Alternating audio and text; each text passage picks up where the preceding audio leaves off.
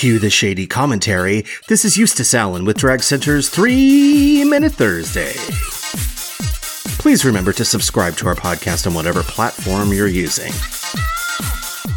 Now, last week, Netflix released their new Super Drags.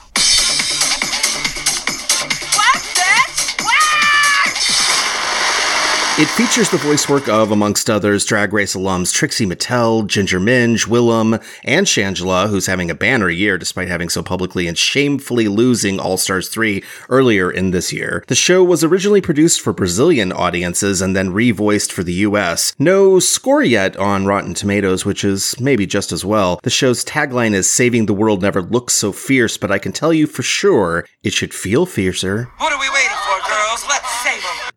Also, as much as I love the talents of these drag superstars, it doesn't translate so well to animation, but check it out for yourselves. Link in the show notes. And while you're at it on Netflix, check out Dancing Queen featuring Alyssa Edwards and Cherry Pop featuring a whole slew of Drag Race alums. And side note, Katya will be featured on Room 104 on HBO tomorrow night. Now, elsewhere in the world, the internet broke when Entertainment Weekly released that RuPaul apparently had some misgivings about Trixie's win of All Stars 3, saying, I love Trixie, she's a real superstar, but I really didn't count on the other girls who came back being so vindictive and voting against Shangela. Yeah, that was the worst RuPaul impersonation ever, but you know, you don't pay me for that. Although there could be clear wording, like if he just came out and said that they got it wrong. But for now, I think this is as close as we're going to get to justice and closure. Hey, maybe Netflix could commission the producers of Making a Murderer to get to the bottom of this one. Also, late last week, Trixie's Playhouse debuted on multiple platforms, presumably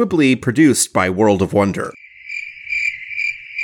On that show, stars Trixie, Detox, and Katya discuss the contestants of the upcoming RuPaul's Drag Race All Stars 4 beginning on December 14th. They played very nice, so if you'd like a slightly more shady review of the girls, you can queue up Drag Center's preview episode linked in the show notes. And as we are flung headfirst, kicking and screaming into the holidays this year, it's nice to know that Drag Race's Holislay Spectacular will be airing on December 7th. Drag Center will be reviewing those contestants in our upcoming episode, which will be released this coming Monday co host Rob and I will be reading these girls for the filth that they are, all the while celebrating their charisma, uniqueness, nerve, and talent.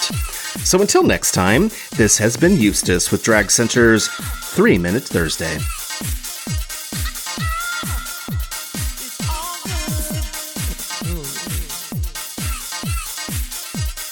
Mm.